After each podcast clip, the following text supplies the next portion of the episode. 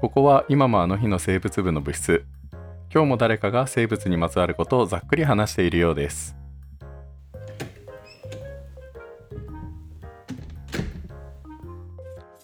はいじゃあ今日はお便りが来ていますお、はいありがとうございます、ありがとうございます。では紹介からいいですか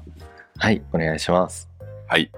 えー、BZ2202 の27番のすすむさんからのお便りです。お、ありがとうございます。ありがとうございます。すむさんとこの間飲み行ったんですよね。うん。飲み行って、なんと、セミヤマさんもいたし、うんうんうん。 セミヤマさんの奥さんのバクコさんもね、あの、まあ、その場にはいなかったけど、いたし、あとは、セミヤマさんのお父さんのね、えー、ユうスケさんもお会いしたし、うん。うんはい。いや、とっても良かったです。すごいもうなんかツイッター見てるだけで充実してたんだなって いう。そうそうそうそう。いやーそうあのバクコさんねあの仏作の方でもバクの会をね、やった時に多分ちょっとだけ話をしたんだけど蝉山さんの、まあ、奥さんバクコさんが個展をするということで、うんうんそれでじゃあ皆さん集まりましょうっていうんでうん行ったわけですよ。うんんこれ後でツイッターでもねあのいただいたポストカードと名刺をね載せておくんですけれどもおすごい綺麗な絵でしたも う。油絵なんだっけうん、そう、油絵。うんうん。あとはペン画もあったんだけど、やっぱ繊細なうんタッチでうね、んすごい綺麗だった、どれも。うん。なんか、自分が絵描いてるの恥ずかしくなる ぐらい。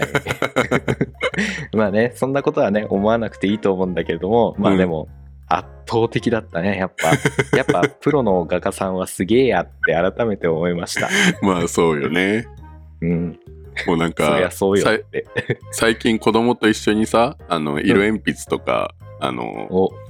クレヨンでちょっとお絵描きするんだけど、うんもうなんか絶望してるよね。 自分の画力のなさに。あなあ、なんんかかこんなに何も描けないんだっていう。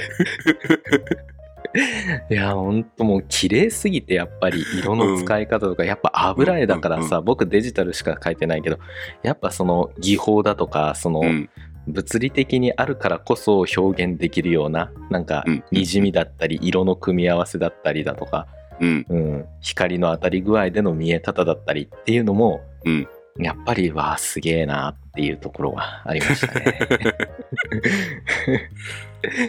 そうまあねね。はまあ、い。すごい良かったんで後でツイッター見てみてください。で、はい。そう、そこに、まあ、あの、ゆうすけさんもいてね、ゆうすけさんは、あうんの、うんうん歴史の、えー底抜けに浅いゆうすけのラジオ。ん底底抜けに浅く歴歴史を語るユー史スをケ語だらしるゆうすけのラジオですね。はい。それを、あの、配信されてるゆうすけさんね。うん。はいめちゃくちゃ顔がお若くて、なんか、すい。ごい、ユ年下かなって一瞬思っちゃった。 ースケさんのラジオ、この間、あの、うん俺がお便りした新井白石が取り上げていただけたんですよ。あ、ね、そうね。 うんね、そもれうもよから初めて知ったことばっぜひかりでした。うんああ、うん友達に散々言われてたのにもかかわらず初めて聞くみたいな。 ねえそんなんばっかりよ、まあね。うん いやー、で、その後、まあ、天ぷら屋さんに行って、うん。すごい、見て、こんな、わかる、カウンターに一つ一うんうんつ、うん。ね、天ぷらを出してくれ る、超本格的天ぷら屋さんに行って、初めて行っすてご、いなぁすげえ美味しかった。もう素材もなんか一つ一つ美味しかったしで、うん。最高でした。はい。寿司屋みたいな感じなんだね。あ天あ、ぷらかがねな、うん。そうそうそうそうそうそう。ね。いやー揚げたての天ぷら絶対美味しいよ ね。いや、絶対美味しかった。マジで。絶対美味しかった。美味しかったっていう。 圧倒的うまさでした。はい。はい。 じゃあ、お便り紹介していきますね。あ、そうだった。はい、行はきい。ましょすむさんからのお便りです。う。はい。えーこんにちは、すすむです。仏作セカンド配信おめでとうございます。とても楽しく聞かせてもらっています。そして、毎日配信もお疲れ様でした。毎週配信が間に合わず、各週配信に変更した私には、絶対に真似できない鬼の所業だと思っていま した。はい。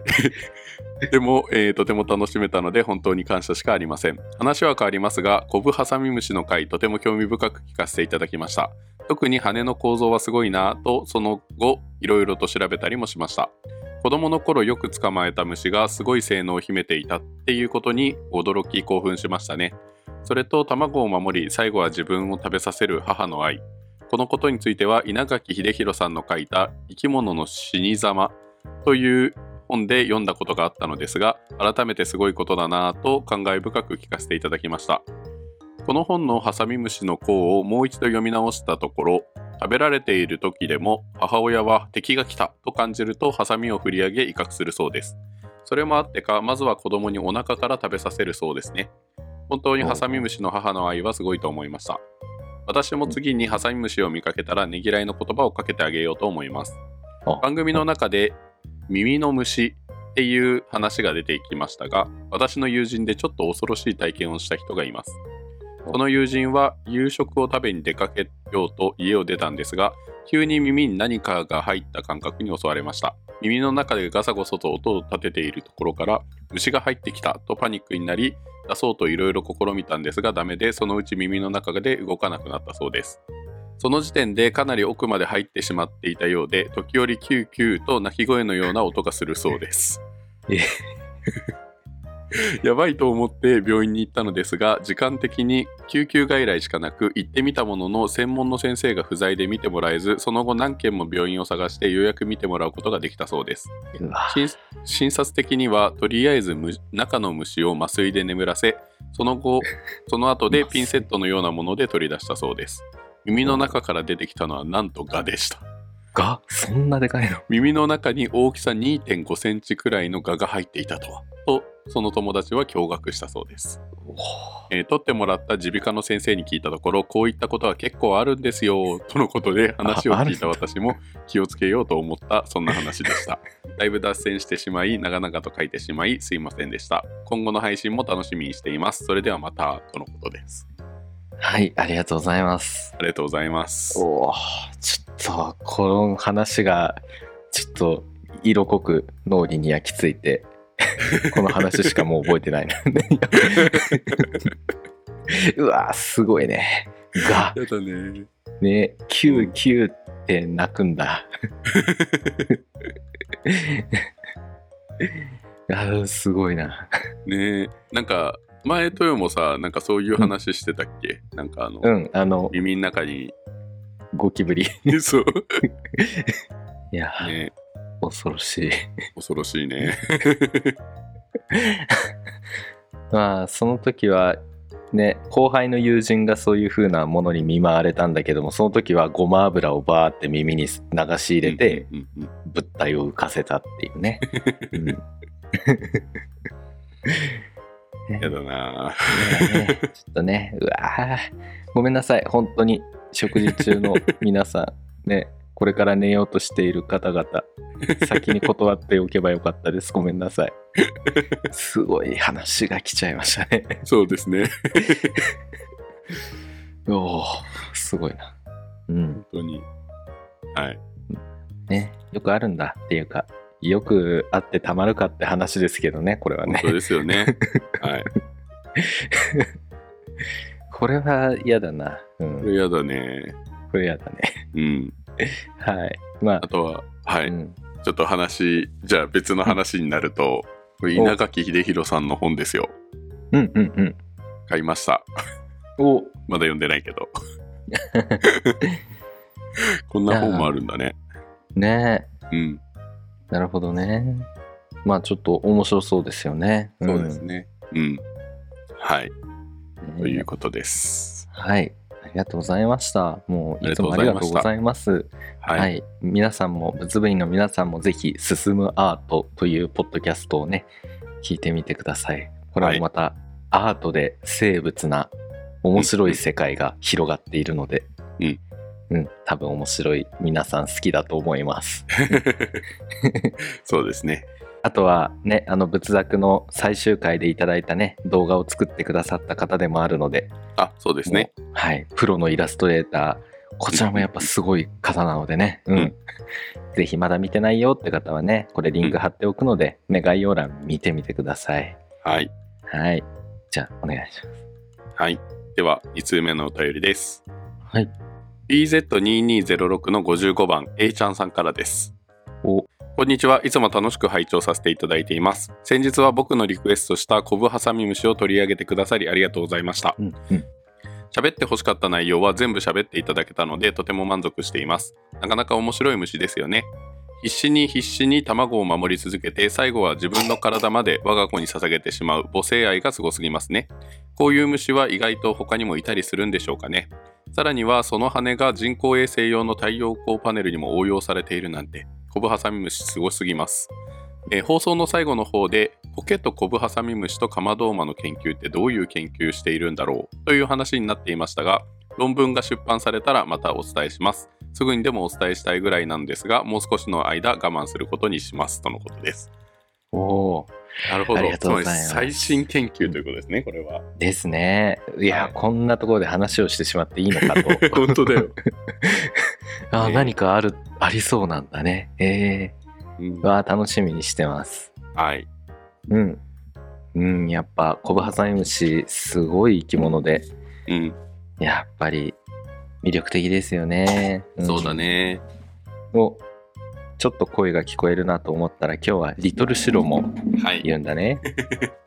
そうですおー聞こえますか聞こえますかこんにちはこんにちはこんにち はわーいこんにち はすごい風邪気味ですなんか顔顔立ちがしっかりしてきたねなんかね最初に会った時よりも1年経ちましたからね1年経って自我も、はい自我が芽生え始めたところです かねそうです ね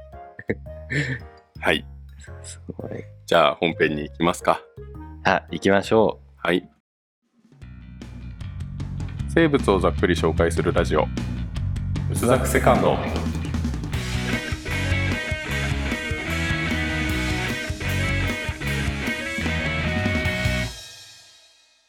今まの日の生物部シロです。う同じく豊ですでは今日は何を紹介するんですか今日は中山さんのリクエスト、クレステッド月光についてざっくり紹介します。おえー、と中山さんから、えー、とリクエストのみ来ていたっていう形ですね。そうですねえーとはい、中山さんの座席番号は BZ2204 の50番です。はいえ4月4月に来てたってことですねそういうことですね。 2022年はい4月、 ずいぶん前のごめんなさいようやっとできましようたやっとです ね。はい。 はいまさかのおー8ヶ月空いてる感じですか。ねえうわー、はいやべえなこりゃ でも必ずねいただいたものはね何年かかってでも紹介するのではい、はい。えークレステッド月光って言えばもうやっぱみんな大人気爬虫類そうですね。月光ですからね。月光で、うん、はい。最近はこの月光のガチャガチャが1000円とか1500円のガチャガチャでね出されててね、えーすごい精巧に作られてるやつなのかすごい成功、うん、持ってるんだけど、な。うん500円500円玉2枚とか3枚とか使うからさこれガチャガチャかっていうもう普通になんか 普通の立派なおもちゃ、うんガチャガチャも立派なおもちゃなのでだからガチャガチャの進化はすごいなという 思いねました、はいそうですね。さっきじゃかあらすいまバせイんバイしてますよ、豊さんに。あまバイバ イバイバイということだね。はい。もうイエーイ 楽しいですか人生は今今が人生一番楽しい時だよね、うんいっぱい楽しみなじゃねえいっぱい連れてってもらいなでいっぱいいろんなもの買ってもらってねね もうおじいちゃんおばあちゃんにねすごいこれ買ってあれ買ってって言うとねいっぱい買ってくれるかもよね そうだね。パパはちょっとケチかもしんないからねえそんな話いいかでもなんか今から「サンタさんまだ来ないね」ってずっと言ってるからまだ1ヶ月先なんだけどなっていうねねでは基本情報からいきますね、えはいえーまずクレステッド月光っていうのは英語名なんですよ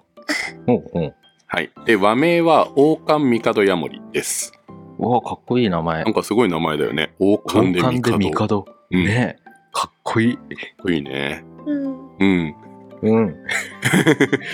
はいじゃあ基本情報からいきますねえー動物界、脊索動物門、脊椎動物亜門、爬虫綱、幽林木、石ヤモリ科、えー、オオカンミカドヤモリ属のオオカンミカドヤモリ。はいはいはいははい。まあ、トカゲの一種ですね。い。うん。はい。で、このオオカンミカドヤモリは、1866年に記載されてから、まあ、数件の発見例があっただけで、えー1994年に再び発見されるまで発見例がなかったんですよ。え100何130年ぐらいそなかうったそうそうそうってこ130年ぐらいなかったのでこの1866年に記載されてから、まあ、この後絶滅したんだろうねって考えられてたんだけど、まあ、うん1994年に再び見つけられたので、とへ来たえ、ねっていう感じですね。みみんなあんま真剣に探してなかったんじゃないかなって 思うまあでも多分世界情勢多分この辺す ごい大変な時だったようんあそうだね確かにこんな探してる暇はないよね。うんちょっとねそうかだったかもしれないねう、うんん、で学名は、えーとコレロファス、えーキリアトゥスです。おお、はいかっこいいえー、首相名のキリアトゥスっていうのは多くの繊維を持つっていうことを意味していてうんでこれを意味する生物学用解剖学用新ラテン語キリアトゥスのことでうんなんかこういうラテン語があるんだね。あそうなんだうん で元のラテン語の単数形、えーとキリウムっていうのがあって、うんうんこれが下まぶたを意味して、えー中世ラテン語では、えー複数形のキリアがまつげを意味するようになったんですよ。おうなので、えーと命名者のアルフォンス・ギシュノーさんっていうのがいるんですけど、うんえーとこの方が記載をするときにこの種の特徴を表すため におそらくこの新ラテン語っていうのを使用したのは目の上側から、うんうんえーと背面にかけて並ぶトゲ状の鱗を人間のまつげに見立てて名付けたんじゃないかっていう形で推測されています。うんうん、なんか目の上なんかすごい松江くばりのパッチリまつげパッチリお目目にパッチリまつげそうそうそうそうみんな憧 れのねって感じだね、うねんつけまレベルであるよねこれね。ねつけまレベルだ ねなるほどねいやいいところに目をつけますねアルフォンスさんね。 はい、っていう感じです。で、えっ、と、英語名のクレステッド、クレステッド月光のクレステッドなんですけど、この突起状の鱗をクレストに見立てて呼んだものみたいですね。でクレストそう、クレストっていうのは、あの、鳥類の関羽、あの、あトサカとかはいはいをは指いしたりとか、あと、紋章のクレストっていうのを表していて、うんなんか紋章学のクレストには、まあ、結構西洋の冠が飾られていて、まあ、そこから和名の王冠っていう風になったんじゃないかと。ああなるほどそっから王冠が来てるのかうんううんんだからまあ王冠王冠からクレ紋章のクレストっていう形になってクレステッド月光ってことですね。うんうんまあ、どっちにしてもやっぱかっこいいよね。ねいいねうん、うんはいまあ、どっちにしてもなんか和名さらに帝がついてるからめちゃくちゃ なんか高貴なね神々しさ感じるねねそう。はい。で、全長は約20センチほどです。うんで、さっきも言ったんだけど、あの、目の上部から背面にかけてトゲ状の鱗が並んでいます。結構、あの、背中の方まであるんだよね。うんうんうんはい。で、えっ、と、ヤモリなので、えっ、と、足の指先には鹿白板と呼ばれる器官があります。おうおうはい。まあ、これは仏作無印の、あの、第14話日本ヤモリの回で伝えていますので、うんはい。まあ、めっちゃ細かい毛でファンデルワールス力でくっつくよってやつですね。あそうだね、うんうんざっくり言うとね、うんはいでこの鹿白板と同じような吸着機能が尻尾にもあるんですよ。尻尾にもああなるほどねうんうんそうなのでこれは多分クレステッド月光この、えー、とオオカミカドヤモリの特徴なんじゃないかなと思います。うーんはい、で尻尾を自節した場合っていうのはあの普通のトカゲ、えーとヤモリってさあの基本的には再生するわけじゃないですか。そうねうんうんあのこのオオカミカドヤモリは尻尾を自節した場合は基部に玉状の組織が形成されるだけで元のような長い尻尾には再生しない。ああなんかそれ写真とかで見るなでこの辺があの同じヤモリとの違いっていう形になるので、まあ、このオオカミカドヤモリの特徴ってことになりますねこの2つの内容がうんうんうんはいああ意外と特徴的なところも、そうですねでえっ、とあとは体色はいろいろありますああねそうだよね、というよりもまあ環境でいろいろ変わるっていう感じですねああうん、あの例えば脱皮前後で色が変わったりと かうん。あと環境、えー、と年齢気温ライトの強さっていう形でいろいろと色が変わるっていう形なので、ああ、ああ、ああ。うんまあ、割となんか気温が高めだったりとかだと、あの明るめの色になるっぽいですね。あーはい、であと,、えーとまあ、これがどこで見見られるのってことなんですけど、えーうんニューカレドニアの固有種です。おでニューカレドニアから今輸出禁止されているので持ち出しはダメです。なるほどね。はいまあ、ニューカレドニアってオーストラリアの東のあたりですね。うんううんん。なんか、ビーチとかあるところかな、まあそうだろうねきっとね。ね、わかんないけどんかうん夏とかにみんな遊びに行く的なところかな。う森林に生息していて夜行性だが日光浴も行います。あーあ、だから暑いところで色が薄いっていうのは、あんまり日光を吸収しすぎないようにっていうところもあるのかな。うんかなわかんないけど。はい、うんうん。で、えー、と食性は動物食傾向が強い雑食で、うんまあ、基本的には昆虫を食べるんですけど、まあ、それ以外うん昆虫以外の節足動物、えー、と果実おそれから花の蜜なども食べます。おーで、えー、と卵生で1回に2個ずつの卵を5回から9回に分けて地中に産みます。うーん。はいまあ、これは他のヤモリとかも割とそうかな。ね。はい。で、えっ、と、卵はだいたい60日から90日で孵化して、孵化した幼体は最初の脱皮を行うまでは餌を食べずに卵黄の栄養だけで過ごします。おーすごいね。はい。はい。そして、えっ、と、王冠ミカドヤモリは、えっ、と、温度依存性決定なんですよ。うん PDS って呼ばれるめ。爬虫類って結構そうだよね。あそうそうそうそう。あの、温度によって、あの、オスかメスかっていうの決まるよってやつですね。うんうん。で、肺発生の特定の時期の温度設定で性が決まってしまうっていう感じなので、うん。はい、あのーこの王冠帝ヤモリに関してはオスオスにしたければ昼夜間通して28度以上にキープするべきだと。おーでメスにしたい場合は、えーと日中が24度から26度夜間3時間ほどを22度から23度まで下げると良いっていう感じですね。あーちょっと涼しめな感じだね。そうだね。うん。まあ、それ以外だと、あの、どちらにもなる可能性。まあ、この、えっ、と、条件でも、ね、えっ、と、どっちにもなる可能性はありますが、はいはいはい。。あのーまあ、割合がだんだん、まあ、偏りが出てくるっていうことですね。うんまあ、こういうところから、まあ王冠ミカドヤモリは FM 型っていう形で言われるんですよ。うんえーはい。ラジオじゃないです。 FM。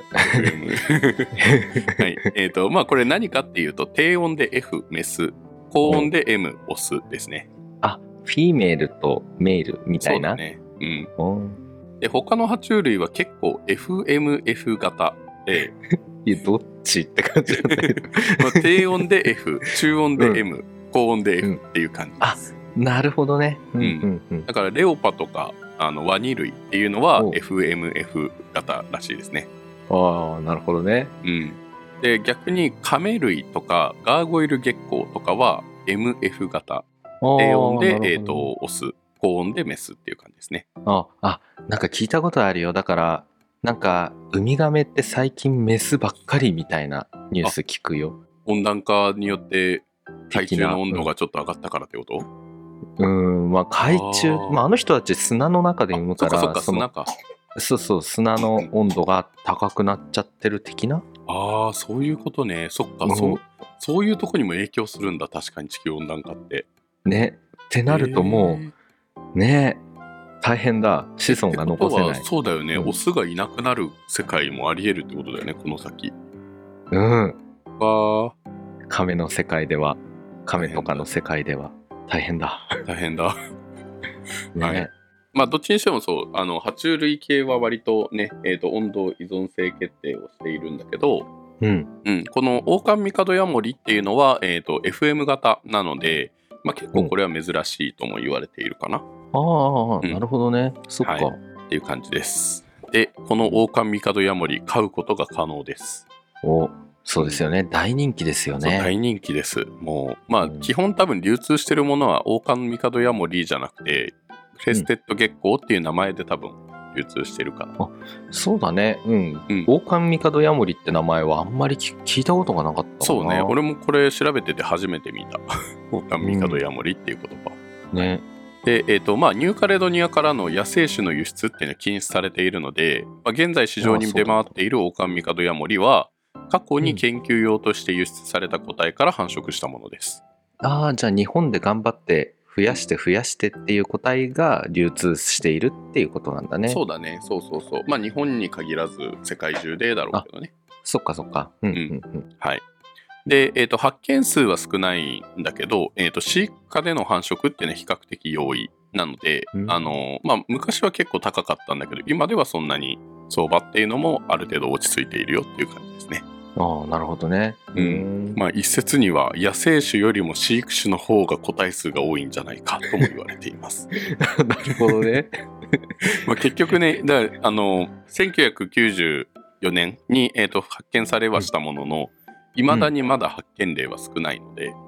そうかあ、うんなるほどねそう数がそもそそも少ないのかんなに、うん、あとはまあ夜行性だし2センチぐらいだから、まあ、見つあの20センチぐらいだから見つけづらいってことなのかな。ああそうか見つけづらいかもね、うん、確かでにしかも木の上にいるからね基本、ああじゃあもうわかんないや、うんね 森林の森林の木の上とかねああじゃあまあしかも愛好家も多いし、うん確かにねうん、うん お家でぬくぬくし てるオオカンミカドヤモリさんたちの方がうん自然界よりも多いかもしれないね、まあそうですね王冠帝ヤモリって名前ぐらいだからねああねも全部やってもらっての方がいいかもねうそう だね全部そやって差し上げましょうね、はいもうミカドミカド様ですからねそうですね。はい。えー、そうかじゃあ僕ん家にもお出迎えしよう かなようこそっつってうん。いやでなもんちかょっとねすごい気になってる生き物ではあるんですよね、あ、そうなんだね。そうそうなんかやっぱ頭上で生活するから、なんか上に高くする方がいいみたいですよ。水槽、あ水槽というかゲゲージを。ああうああ、んじゃあもう高く祀って、そうう。 ん高いところから見下ろしてもらうしかないですあね。見見下ろしていただきましょ帝様ですうもう帝様に ああまあそうだねうんはい。はい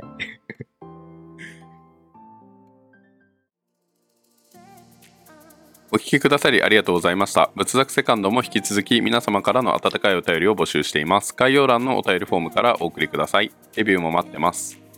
詳しくは Twitter や公式ホームページをチェックしてください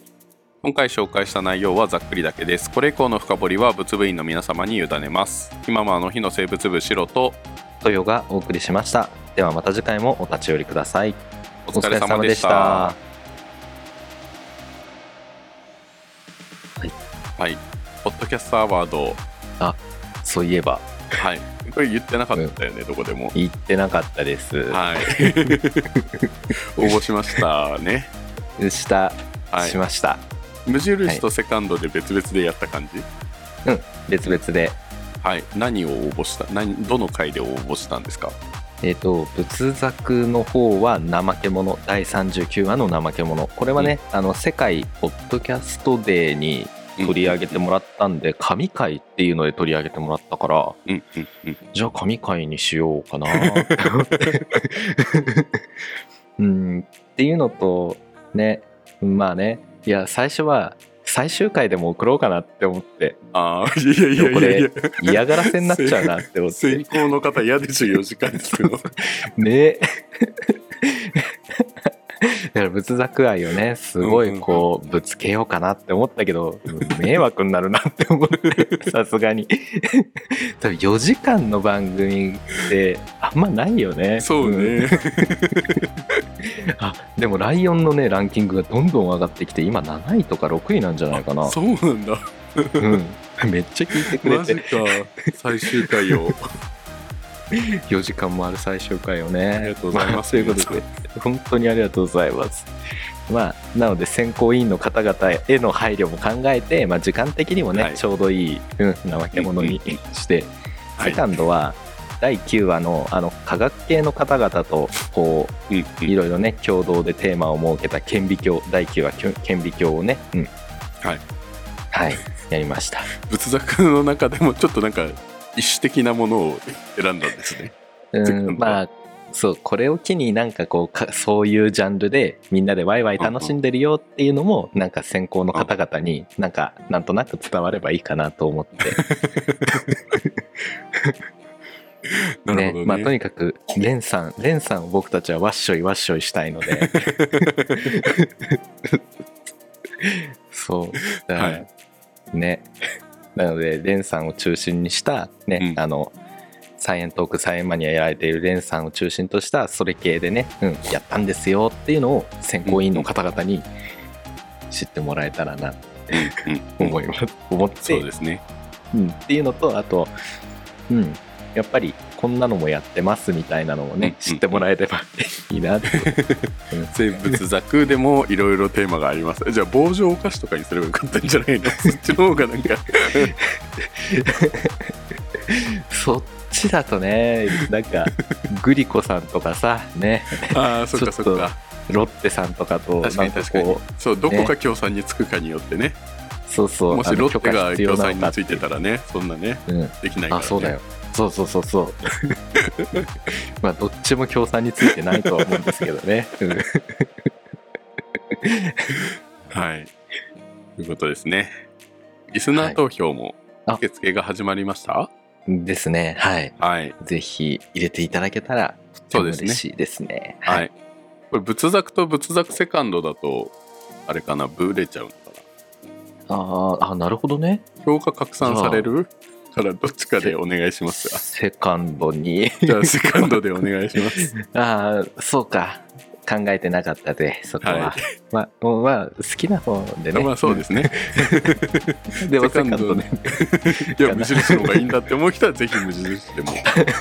そうだね。まあ、仏作には変わらないし。えまあそうちでなすみにね、幾作はエントリーしたんですかイクザクはエントリーしようと思ってますこれからを、これから。ははいい。 ね。幾作にも。イクザクにもブツザクにもブツザクセカンドにも3つあるね3つあるやね。りづれなんか、やりづらい ね。